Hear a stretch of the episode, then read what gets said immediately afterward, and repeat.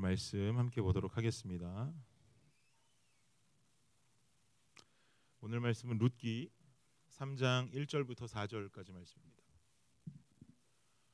룻기 3장 1절부터 4절까지 말씀이에요. 여러분 제 목소리 잘 들리시죠?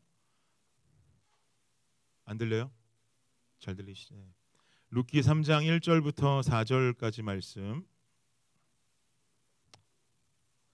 한 절씩 교독하겠습니다.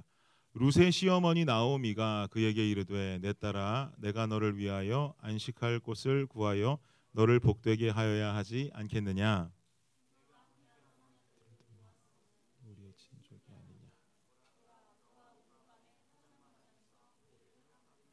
그런즉 너는 목욕하고 기름을 바르고 의복을 입고 타작마당에 내려가서 그 사람이 먹고 마시기를 다 하기까지는 그에게 보이지 말고 그가 누울 때에 너는 그가 눕는 곳을 알았다가 들어가서 그의 발치 이불을 들고 거기 누우라 그가 내 할 일을 내게 알게 하리라 하니 아멘.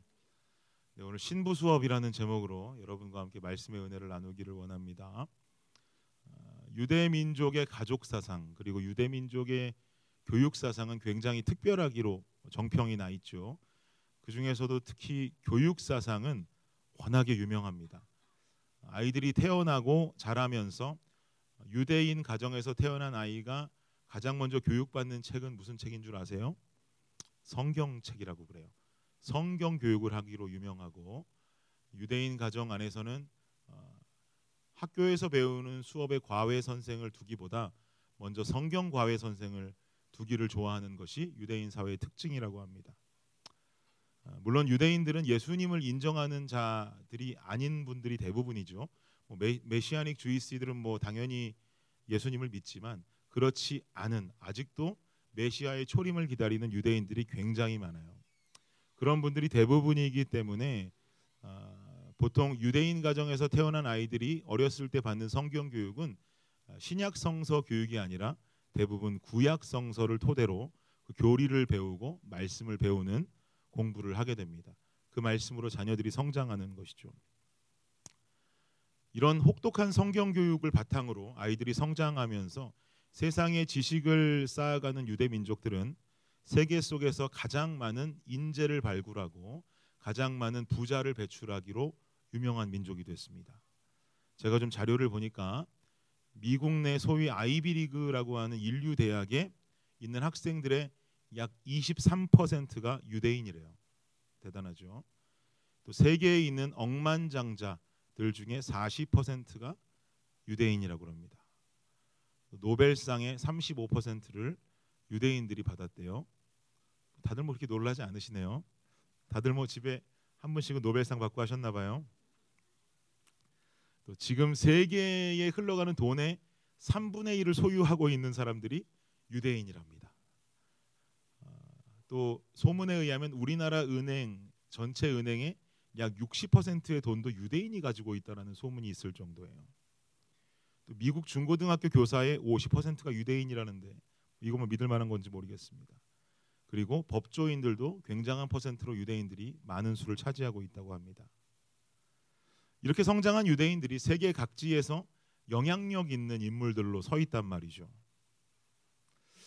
그런데 현재 이스라엘이라는 나라를 보면 이스라엘이라는 나라는요 국가적으로 굉장히 독특한 상황에 처해 있어요. 이스라엘 민족들은 로마 시대 이후로 디아스포라가 되어서 세계 각지로 흩어지게 되죠. 이스라엘 민족들은 나라 없는 서름을 가지고 사는 민족들이에요. 살아왔던 민족들이에요. 나라 잃은 슬픔을 가지고 살아가는 아픔의 민족이었었어요. 그런데 세계 1차 대전 때 영국이라는 나라가 아랍권이 장악하고 있던 팔레스타인 땅을 점령해 버리죠. 지금의 이스라엘 땅입니다. 이 땅을 점령하고는 이스라엘 민족들이 다시 팔레스타인으로 들어와서 살 수 있도록 허락해 줍니다. 영국이 무슨 힘이 있어서 그럽니까라고 생각할 수 있겠지만 오늘날의 온 세계의 경찰 역할을 하는 나라는 미국이죠. 당시 세계 대전이 일어나던 당시에 그 당시 세계의 경찰 역할을 하던 나라는 영국이었어요. 그러니 영국의 말 한마디면 실제로 그렇게 될 수가 있는 것이죠. 그래서 디아스포라 되어 있던 이스라엘 민족들이 갑자기 팔레스타인 땅으로 막 다시 돌아오기 시작했습니다. 그러면 원래 그 팔레스타인 땅에 살고 있던 아랍권 민족들도 있을 거 아니에요? 이 사람들은 어떻게 되는 거예요? 사실 영국이 팔레스타인을 공격할 때 영국이 조금 얄밉게 했어요. 그 안에 살고 있는 팔레스타인 땅에 있는 민족들한테 이거 얼른 우리가 차지해서 너네에게 줄 테니까 우리가 밖에서 공격하면 너네는 안에서 내분을 일으켜라. 뭐 이런 식으로 꼬셨단 말이에요. 그렇게 꼬셔서는 영국을 점, 영국이 딱 그 땅을 점령하고 나니까 영국이 마음을 바꿔서 이스라엘 민족에게 이 땅을 주겠노라고 선포를 해버려요. 그러니까 그 팔레스타인 땅 안에 살고 있는 그 민족들은 졸지에 자기 땅도 있고 영토도 있던 사람들이 쫓겨나야 되는 신세가 된 것이죠.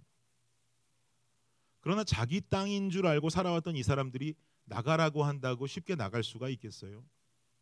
그러니까 나가라고 해도 나가지를 않고 난민 신세가 되어서 이스라엘 영토 동편에 현재도 난민처럼 모여 살고 있습니다. 그래서 이스라엘은 아직도 이스라엘과 팔레스타인의 싸움이 끊이지를 않는 것이죠. 한 나라 영토에 두 나라가 살고 있는 거예요. 팔레스타인은 블레셋이라고 볼 수 있죠. 이스라엘과 블레셋의 싸움이 여전히 이스라엘 땅 안에서 지속되고 있고 서로가 으르렁거리고 있는 거예요. 이런 상황 속에 몇 년 전에 트럼프 대통령이 이스라 예루살렘이 이스라엘의 수도라고 연설에서 발표를 하시면서 또 동시에 미국 대사관을 예루살렘으로 옮겼다가 미 대사관이 테러를 당하는 사건도 있었죠. 이런 사건이 바로 이스라엘 안에 두 나라가 있기 때문에 예루살렘의 예루살렘이 이스라엘의 수도라고 선포하니까 그 안에 있는 아랍권 사람들이 열받은 거예요. 팔레스타인에 거주하던 민족들은 난민이 되고 디아스포라가 되어 있다가 돌아온 이스라엘 민족들이 그 안에서 자신의 세력을 펼치고 힘 있고 강함을 가지고 살 수 있었던 이유는요. 각지에 흩어져 있는 유대인 상류층들이 나라의 독립을 위해서 수많은 로비를 강대국들에게 하고 있다라고는 하고 하고 있다라고 하는 이야기가 있습니다. 이만큼 각지로 흩어져 있는 유대인 상류층들은 여전히 조국을 사랑하고 이스라엘이라는 조국의 독립을 위해서 힘쓰고 있는 애국심이 짙은 유대 민족의 특징이라고 볼 수 있는 거죠. 이게 왜 이렇게 애국심이 깊고 또 교육 현상이 높고 또 가족 중심의 사상이 높은가? 그 이유는요. 구약 시대 때부터 유대 민족은 지파로 분류되어서 땅 분배를 받고 살아왔기 때문입니다. 무슨 말이냐? 지파라고 하는 것은 그냥 우리가 말로 지파 지파 하니까 느끼지 못하는데 사실은 혈육이에요. 혈육. 한 혈육이고 한 조상 위에서부터 내려온 한 가족들이죠. 그러니까 지파 안에서는 당연히 가족 중심의 문화가 되어야만 하는 것이고 또 지파 안에 혈육들이다 보니까 서로가 서로를 챙겨주고 세워주는 문화가 발달할 수밖에 없는 거예요. 이런 문화가 전통이 되다 보니까 그 역사가 길어지면서 교육 사상, 가족 사상, 나아가서 애국심에도 영향을 자연스럽게 미칠 수밖에 없게 되는 거죠. 그야말로 유대 민족들은 혈연의 끝판왕이라고 볼 수가 있는 겁니다. 그래서 이러한 유대 민족들의 역사적 배경 속에 이스라엘은 전통적으로 두 가지 중요한 제도를 가지고 살아가게 됩니다. 그 두 가지를 소개할 텐데요. 먼저 첫 번째는 계대 제도라고 하는 거예요. 계대 제도. 이 계대 제도가 뭐냐? 쉽게 말해서 형이나 아우가 형제가 있는데 형이나 아우가 결혼을 했어요. 기혼인 상태에서 남편이 죽게 될 때, 그러니까 형이나 아우가 죽게 죽음을 당하게 됩니다. 그러면 아내는 졸지에 과부 신세가 되는 것이죠. 과부라 함은 유대 사회에서 소외받던 계층이었어요. 그런데 남편이 죽는 게 어디 아내의 잘못이냔 말이에요. 아내가 칼로 찔러 죽이지 않는 이상 그게 무슨 아내 잘못이라고 할 수가 있겠어요. 당시 유대 민족들은 유목민들이고 가축을 키우다 보니까 나가서 가축들을 돌보고 가축들을 돌보다 보면 가축들을 노리는 맹수들이 쳐들어오기도 하고 그러면 혼자 맹수들이랑 싸우다가 남자들이 잘 죽곤 했거든요. 그러니까 난데없는 과부들이 늘어나고 과부들이 늘어나니까 소외받은 계층들이 늘어나게 되더란 말이죠. 얼마나 불쌍합니까? 그래서 계대제도라고 하는 것은 죽은 아우나 형의 아내가 과부가 되지 않도록 대를 내려오거나 올라가서 다른 형제가 형수나 제수 씨를 아내로 삼는 제도예요. 지금으로선 상상도 할 수 없는데 이 이스라엘 율법 속에서는 이것이 인정되었고 그렇게 살아왔어요. 동생이 죽으면 그 아내는 형의 아내가 되는 것이고 형이 죽으면 형의 아내는 동생의 아내가 되는 거예요. 이게 계대 제도라는 것입니다. 이게 바로 발달되어 있는 가족 중심 사상과 지파 사상 속에 일어날 수 있는 특징이죠. 그럼 이스라엘 민족의 두 번째 특징은 뭐냐? 중요한 제도는 고엘 제도라고 하는 제도가 있습니다. 고엘 제도는 자신의 친척, 친족이 갑자기 어떤 연유로 가난에 처하게 돼요. 빈곤함에 처하게 돼요. 그래서 어느 날 가지고 있던 땅도 잃고 재산을 잃으니까 졸지에 종살이를 하게 되면서 살아가야 하는 어려움에 처하게 되는 상황들이 벌어지더란 말이죠. 이런 딱한 사정을 친족 중에서 여유 있는 사람이 발견하고 그 여유 있는 친족이 빈곤한 친족 대신에 그의 빚과 대가를 대신 지불하고 땅을 되찾아주고 종살이하는 친족을 되찾아올 수 있게 하는 제도 이게 바로 고엘 제도였어요. 그야말로 빈곤해진 친족의 보호자 역할을 해주게 되는 것이죠. 그러면 그런 친척도 없는 사람은 평생 그냥 불쌍하게 살다 죽습니까? 유대 민족은 그런 질문이 생길 수도 있는데 유대 민족들에게는요 희년이라는 것이 허락되면서 그들의 인생 속에 한번 빚이 탕감되고 자유를 얻을 수 있는 기회가 또 따로 있었어요. 이처럼 고엘 제도라 하는 것은 빈곤함, 가난함에 처해 있다 할지라도 그들의 친족을 통해서 한번 구원함을 얻을 수 있는 기사회생의 제도였어요.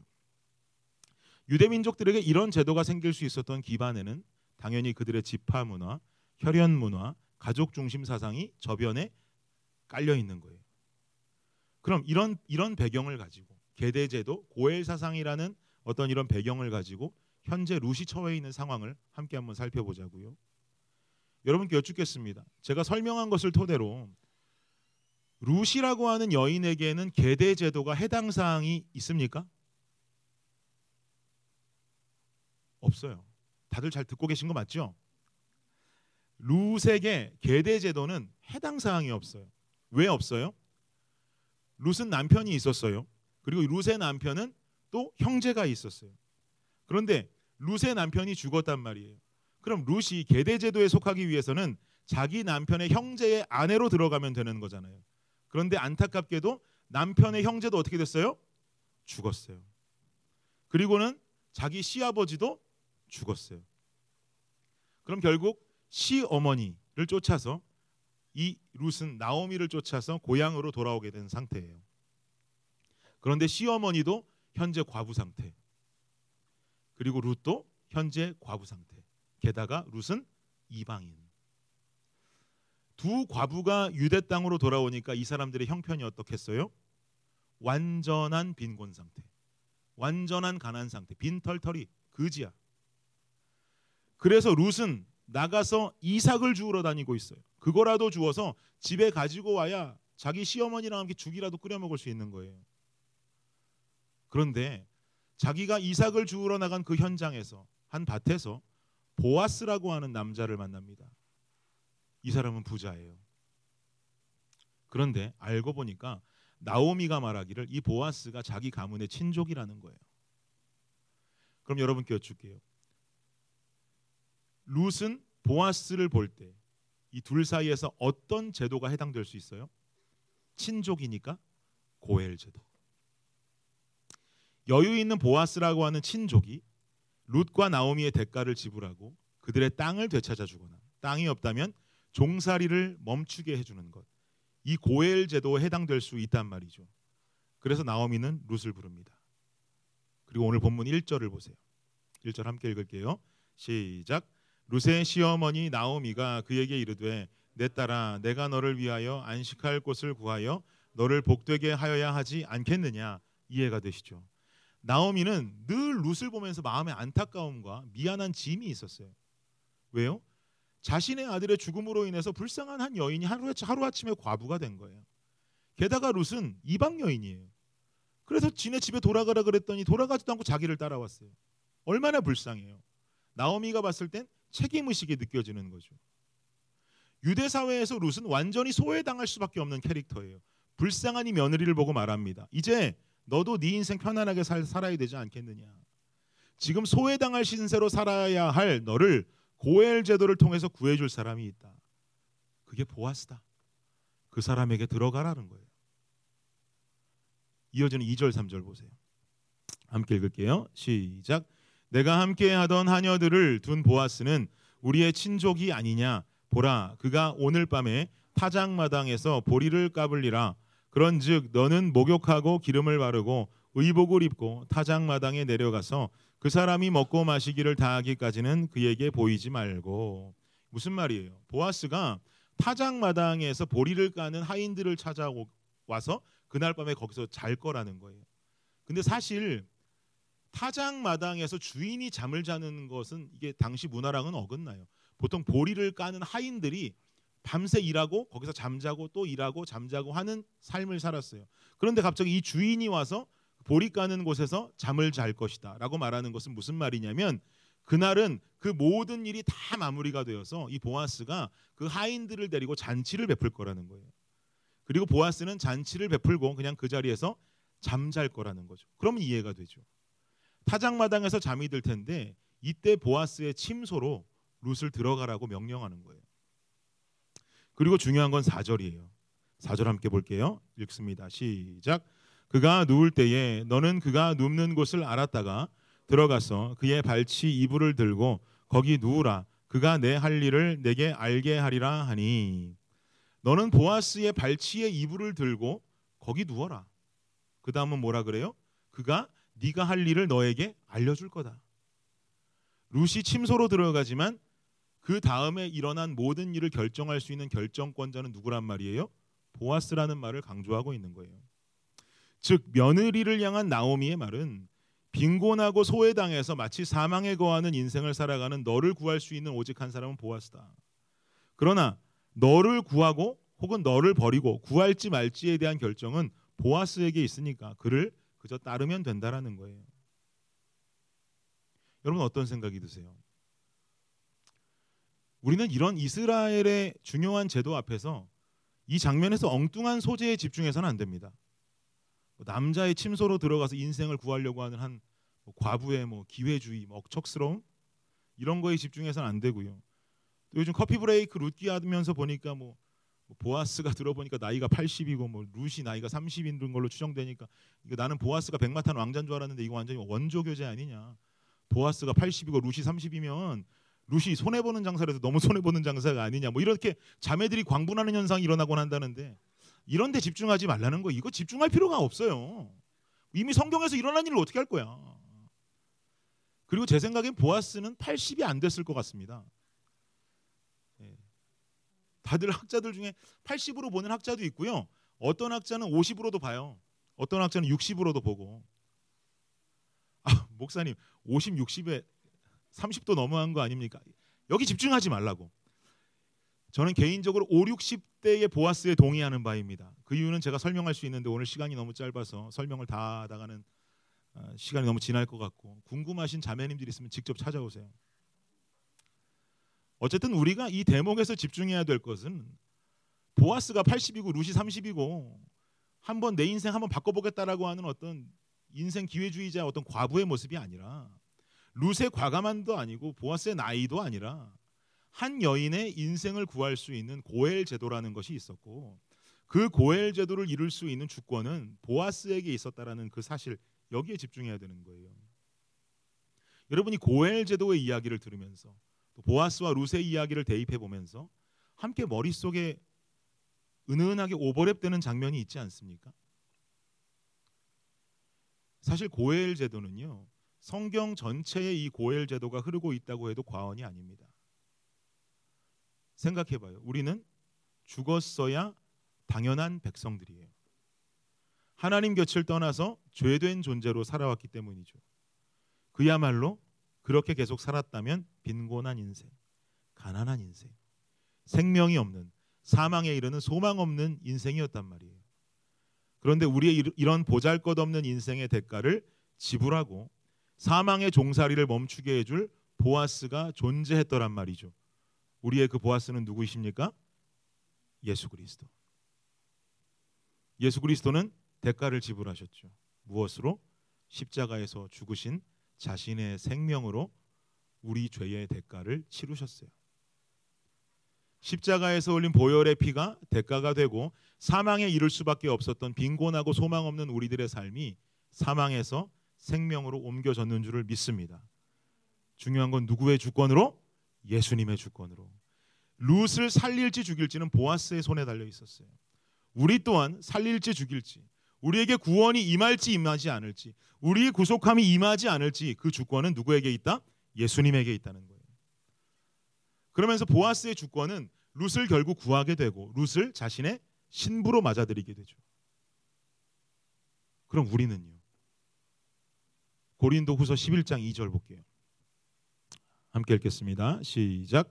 내가 하나님의 열심으로 너희를 위하여 열심을 내노니 내가 너희를 정결한 처녀로 한 남편인 그리스도께 드리려고 중매함이로다. 아멘. 하나님께서는 예수를 믿어서 교회된 우리를 뭐라고 부르시냐면 그리스도의 신부라고 부르십니다. 보아스가 룻을 신부로 삼은 것과 동일하게 하나님을 믿고 자녀된 우리를 주님께서는 예수의 신부라고 부르세요. 그럼 목사님 남자는 신랑 아닙니까? 남자도 신부예요. 영적인 신부인 거예요. 신랑 되신 예수 그리스도. 우리는 남자든 여자든 신부의 삶을 살아야 되는 사람들이에요. 제가 얼마 전에 넷플릭스에서 뭐 나는 신이다 이거 보니까 뭐 JMS 보니까 뭐 자기랑 뭐 강제로 성관계를 맺은 여신도를 신부라고 부르더라고. 미친 놈이에요. 정신병자입니다 이 사람. 성경을 바로 알아야 돼요. 성경이 말하는 신부는 그런 신부 아닙니다. 어떻게 그렇게 참 너무나 속상해요. 신부의 상징은 뭐예요? 순결함, 정결함이에요. 오늘 본문 3절도 보니까 룻의 정결함을 강조하고 있어요. 3절 함께 읽을게요. 시작.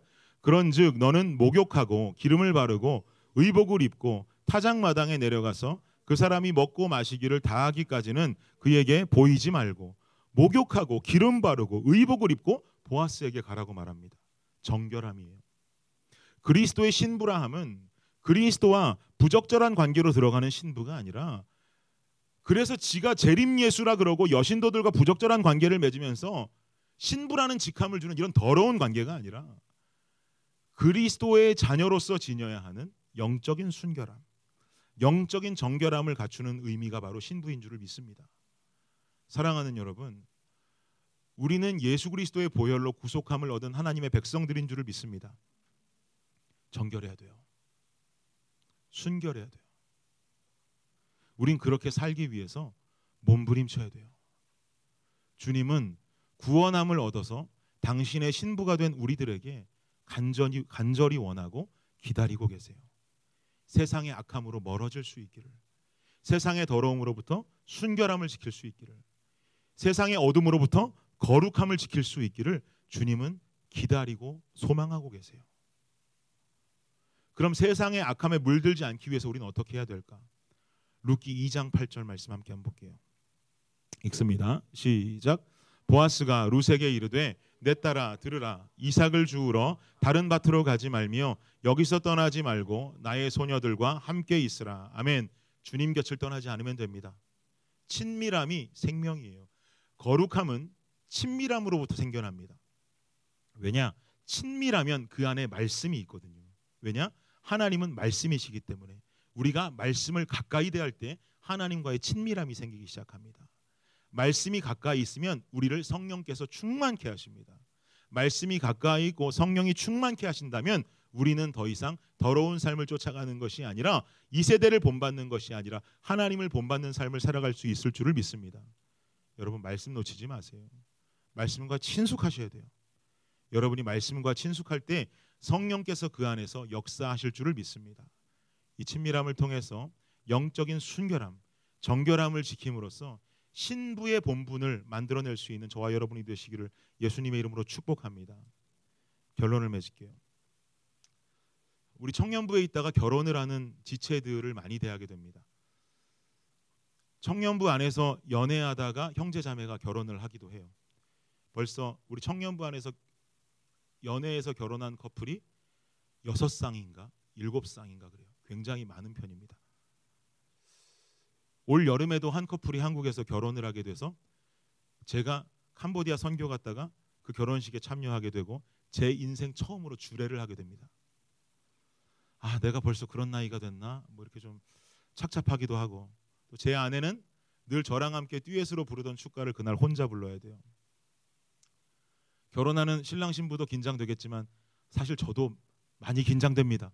도대체 올라가서 무슨 말을 해야 되는지 또 나보다도 어른들도 많을 텐데 거기서 뭐 결혼이 뭐 이러니 저러니 또 얘기해야 되는 이 모습이 상당히 좀 지금 부담돼요. 이런 신혼 부부가 될 분들이 있는가 하면 이미 우리 열매 청년부 안에서는 오래전에 만나서 결혼을 하고 세월이 좀 많이 흘러버린 부부들도 있어요. 열매 청년부 안에서 결혼해서 이미 몇 년 전에 결혼해서 애 둘을 낳고 사는 우리 교회 안에 있는 분도 있어요. 우리 박성은 김민석 부부가 열매 청년부 안에서 결혼했어요. 그리고 또 보스턴에 살고 있는 제가 참 사랑하는 주원 형제 은미자매라는 커플이 있는데 이분들도 수년 전에 결혼해서 보스턴에 집도 사고 아이도 둘이나 되는 진짜 아줌마 아저씨가 되어 버렸더라고요. 또 주원 은미보다는 몇 년 늦게 시집간 우리 숨예배의 마스코트라고 볼 수 있는 봉빛나리 자매 기억하는 분들이 있을 텐데 이 자매도 우리 청년부 출신인데 나리 자매도 이제 어엿한 한 아이의 엄마가 되어 있습니다. 신부라고 하는 건 생각해 보면 여러 가지인 것 같아요. 갓 결혼한 신혼부부의 신부가 있고요. 또 아이를 낳고 몇 년이 지나서 신부의 삶이 익숙해진 신부도 있습니다. 제 아내는 더 익숙하겠죠.